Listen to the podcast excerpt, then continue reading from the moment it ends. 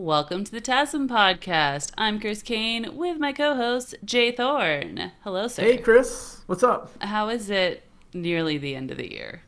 I, I know, right? Where did 2021 go? Uh, I don't know, but I really liked 2021, so that at least counts for something. I did too. It wasn't too bad for me. No, I I know that you don't really hold much stock in like the turning of the year, but definitely at the end of 2020, I was like, I am ready to kiss this year goodbye and just bring on the next year. And of course, everyone's like, you know, the pandemic's not over yet. Don't get your hopes up. Don't like. There's just a bunch of negative Nancy's being like, it's just gonna be the same shit, different year. And I was like, I don't care. I just need it to feel different, and it did, and I'm very happy about that. Yeah, yeah, that's excellent. And I think we're going to do a reflection episode where we, we, we talk about 2021 and I'll talk about my accomplishments journal. I think that will be of interest Ooh. to people and how I do that. Yeah, I, I do it before I finish anything. so that's the teaser. I'm going to get it done. So, what have you been doing this week? This week I've been working on my fiction project, my serial fiction project. I had July and August drafted, so I have to go September, October, November, December, but I'm a third of the way through. And nice. uh, yeah, I know that Stephanie writes it as she goes, but I'm not as confident on this first go round, and so I want to have the whole thing written by July 1st. So I feel like I'm in a good place there. That makes sense. That's yeah. exciting.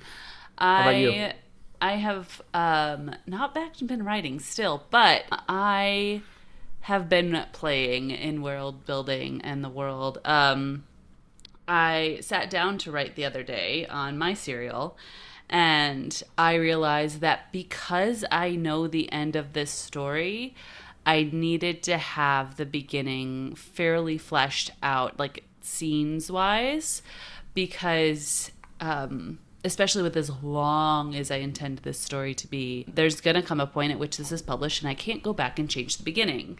So I needed to know what the beginning was going to look like um, before I sat down and started writing it. I couldn't just write into the dark. And so I did that and I opened up my map and I figured some stuff out and I have 15 scenes planned to start. And now I feel like I can sit down and get words done. Nice. That's exciting. Nice. That is exciting. I have a very similar situation with my fiction thing. Like that's, I want to write the whole thing so I can go back and make sure it starts in the right place. yeah.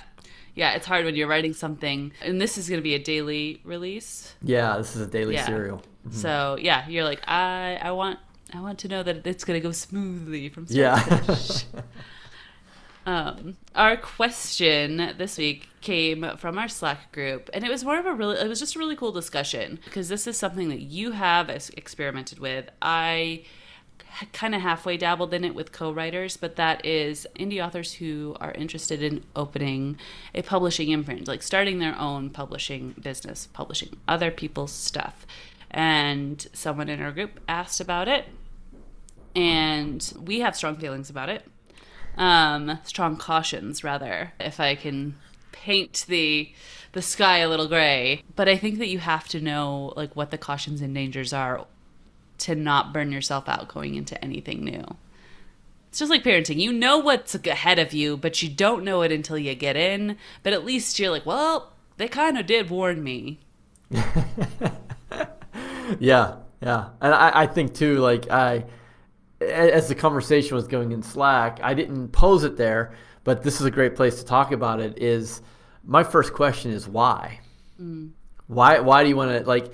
And, and I don't mean that in a judgmental way, and I don't mean that in a cynical way. I mean like seriously, why do you? Why would you want to start an imprint? Like there, there's sort of like oh, it would be cool, versus I want to start a community in this particular genre, and we want to be able to cross market and like Okay, that's like a different kind of why. That's where I that's where I would start out is like asking yourself why you want to do that.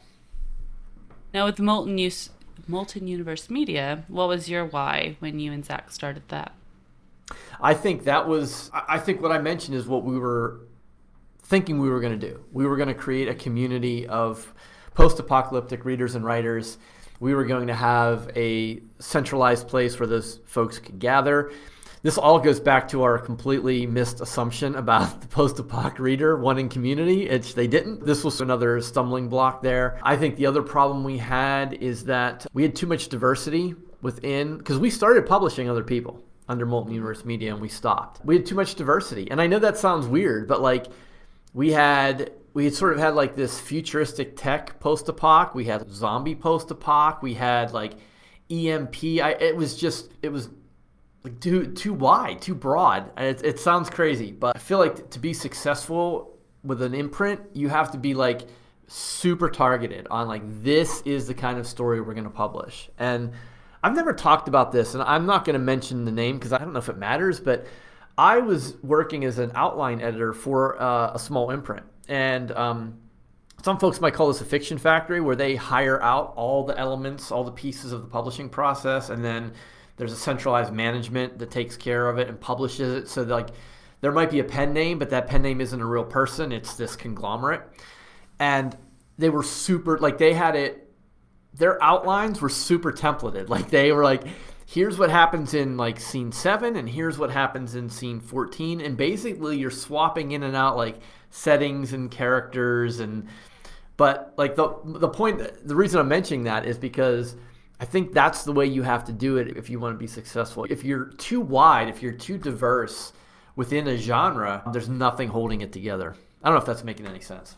Yeah, I would say that my my little twist on that would be if your readership doesn't jump subgenres, then you need to be super focused because I think that if you're an epic fantasy publisher, you might have a little bit more wiggle room than like post-apocalyptic because your post-apocalyptic folks are like I want futuristic or I want zombie or I want um, near future you know, this is going to happen tomorrow. Russia's coming, or China, or whoever. But other genres might have more flexibility.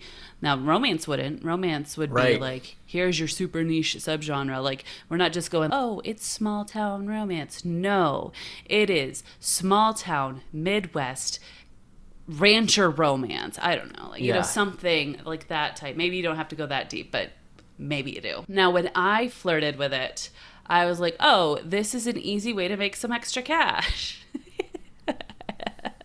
oh, as you laugh. There's nothing uh, easy about it. yeah. And, and it's so different because I was like, well, it's so easy to do it for my stuff. It'll be easy to do it for other people's stuff, but it's so different when you intuitively or very consciously know what your books are about and what you want to do with your books. The moment you bring in someone else with other goals, it's way more complicated. I think you and I are going to have the same recommendation. I know where this is going, and I know you well enough to know what you're going to say. I think I'm going to say it too. But before we get to the recommendation yeah. part, I do want to say the cautionary the, the, the, caution flag that we're waving right now i think what we're talking around is this idea that being a novelist and being a publisher are two totally different skill sets. And just because you are really good at writing books and publishing your own books if you're even if you're self-published that doesn't mean that translates to publishing other people's work. You get it because then you're getting into areas that editors and book coaches function in. And you're you're talking about like a feedback loop with an author. You're working with cover designers to get the right aesthetic, and you have to have some familiarity or expertise with book marketing. Maybe that's paid ads or social media. Like those are all very different skill sets than like I can write, sit down and write a good story. Mm-hmm. Yeah, if I were to ever do a publishing imprint myself now, knowing what I do know, is I would want it to be a prestige imprint because I think it is really hard as a small press to make enough money to be worth it your time. Now that's not just that's not true across the board. There's always outliers. There's always people who are doing it for different reasons than than just money versus time. But if I were to do it again, and I think the the press that I, the two presses that I think of when um, I would kind of emulate a Subterranean Press, which is a, a fantasy publisher, and they have a quarterly magazine that I adore, and Small Beer Press, which is Kelly Link, I believe. And it's mostly her own work, but I think she started branching out, and it's a retail online store, and they do chapbooks, and it's it's its own it is its own niche thing, and I think they do it more for the love of anything than the income, though they ha- do have to be making enough income to make it viable to keep going. Here's another interesting wrinkle to this. Imprints years ago were the middle ground between vanity press and selling books out of your trunk and traditional publishing. It was like, okay, you whether you bought a package, whether an imprint, a small imprint published you, it was that middle ground. It wasn't quite self-publishing and it wasn't trad pub. And the reason authors the reason that looked attractive to authors is that well, I, am not going to fight through the slush pile of trad pub where I'm not. I don't want to go the agent route. I don't want to give up that much of the money. And then the other side of that is, and I don't have the skill set to self-publish. It's too technical. It's too challenging. But in 2021, 2022, are there still authors who feel like I can't trad pub, but I can't do it on my own, and therefore an imprint is the right fit for me? Like, what percentage of authors would, would that be a really attractive proposition? And when I think when you say imprint, you mean small publisher because imprints were often arms of the big publishers. Yeah, right. Small publishers. Um, yeah. Um. Yeah, surprisingly to me, as a really independent, like entrepreneurial, love the business person, surprisingly to me, with all of those bases under or biases understood, there's a lot of people who still really like working with a small publisher even though if you were to look at the qualifications of most small publishers, they are not going to be able to give you anything extra that you would not be able to give yourself other than they pick your editor and your cover for you and you don't have to do the administrative work. Yeah. I know lovely people who run small presses, and this is nothing against them because I do think that there's a certain kind of author that finds that really valuable. I just happen to look at that and think it's crazy, given my own biases. So I'm going to tee this up for you really nicely because I know what you're going to say. Let's, uh, you're listening to this conversation and you're like, okay, how do I get a taste of this? How can I set something up that gives me some idea of what it would be like to start a small press? Yes, this is my recommendation in our group. And that the best way that you can do this is by putting together an anthology. You are working with much shorter work, so you're not committing to five novels. You're committing to probably less than the length of one novel, but maybe the length of one novel. You're working with multiple authors. You're going to hire an editor. You're going to hire a cover designer. You're going to go through the promotion, the publishing. You're going to get the whole shebang of publishing something that's not 100% yours and really getting a taste for how it's different.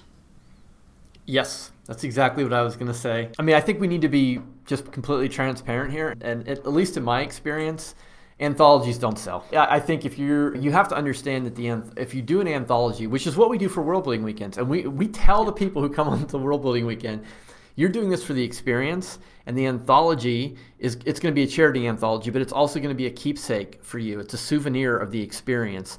We're not going to make money on it. It's just there are very few anthologies that sell well. But you're right. You can get that you can get the experience and what that feels like. And I think having done it many times, I think what I can say definitively is that when you publish an anthology, you're not doing much writing. I mean, unless you're writing a story for the anthology, it's not about writing at all. It's project management. It's running a business. It's it's all of those things you just mentioned, and it's not writing. Putting so contracts I, together. Contract, yeah, like. And some people are like, "Oh, that's exciting! I'd like to do that." And other people are like, "Oh, I don't even want to think about that." So, the caution flag that we're waving is just know what you're getting into. Like, if you love writing, then starting your own small publishing company is not necessarily the next logical step in that transition or that evolution. Now, I have run a couple of anthologies that made quite a fair bit of money, but the reason they did is the the woman who was my first co-writer had she was just a very social person. She had some very high up in the romance, like huge followings. Um, friends or acquaintances who were willing to join us for the anthology. And they basically sold the book. It wasn't yes. anything that we, as the publisher, did. It was the name of that big author sold the book. Right. The point is, is like people are not going on Amazon searching for anthologies. Yeah. If they are a fan of someone in it or they see a name attached to it that they like, they will absolutely buy it. Or if it's a list recommendation, they will. Mm-hmm. But they're not going and looking for Anthology Street. At least not in my experience.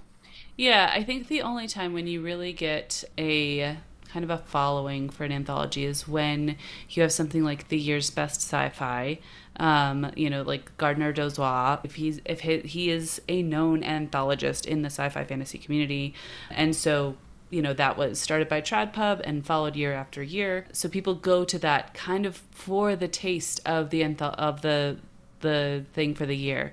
Another person that does it on an indie and much smaller scale, but it is um, it gives him enough that he keeps doing it is oh name. It's the boundary shock quarterly is the magazine.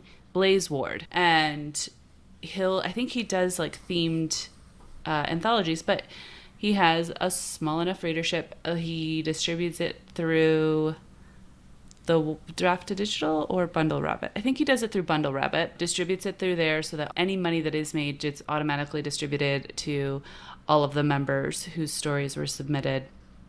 Um, and so he cuts down a lot on his overhead by doing that. And so, all, and he serves as the editor, so he's not hiring out editing costs, and he does it four times a year. The other thing you can do, and this is something I did seven years ago. It's really how I got my my big start in indie publishing. Is I put together multi-author box sets. Mm-hmm. Now I don't know what the reader demand is for those anymore. I mean, at one time, readers were snapping them up. I, I think that's they're not as sexy as they once were, but that's even easier than an anthology because essentially what you're doing is you're bundling up book one of a series from all these different authors. And so they're just giving you the source files and you're just compiling them.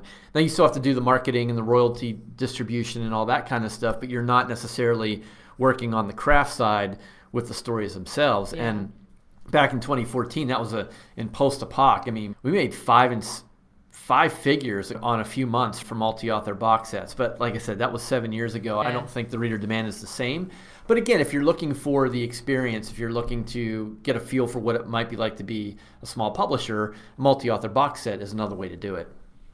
Yeah, I I think the main thing is start small. That's what we're trying to say is it may be something that you absolutely love. And if so, start small. I would say that if you do plan on becoming a publisher, it's going to take you a few years to get profitable as you build up, because you're going to have to build up. You're not just building up fan bases for your authors, you're building up fan bases for you as a publisher. Yes. That's a lot of work. It is. Just know what you're getting into. We're not saying you can't do it. You just have to know what you're getting into. And so, if coming full circle here, if you just think it sounds cool, I'd, I'd warn you about that. If you're like, I have, a, I want to create a community around this specific genre, then it might be worth experimenting with it. Yeah, I my question this week would be um, if anyone has played around with publishing other people and what their experience has been. And specifically, if you think we're dead wrong on everything, I'd absolutely love to hear from you because I didn't do it the right way, and I'd love to hear how you do it.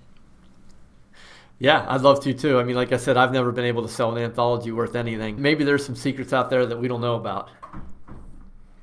Thank you so much for joining us this week. If you would like to join us for these conversations in real time, you can check us out at www.theauthorsuccessmastermind.com.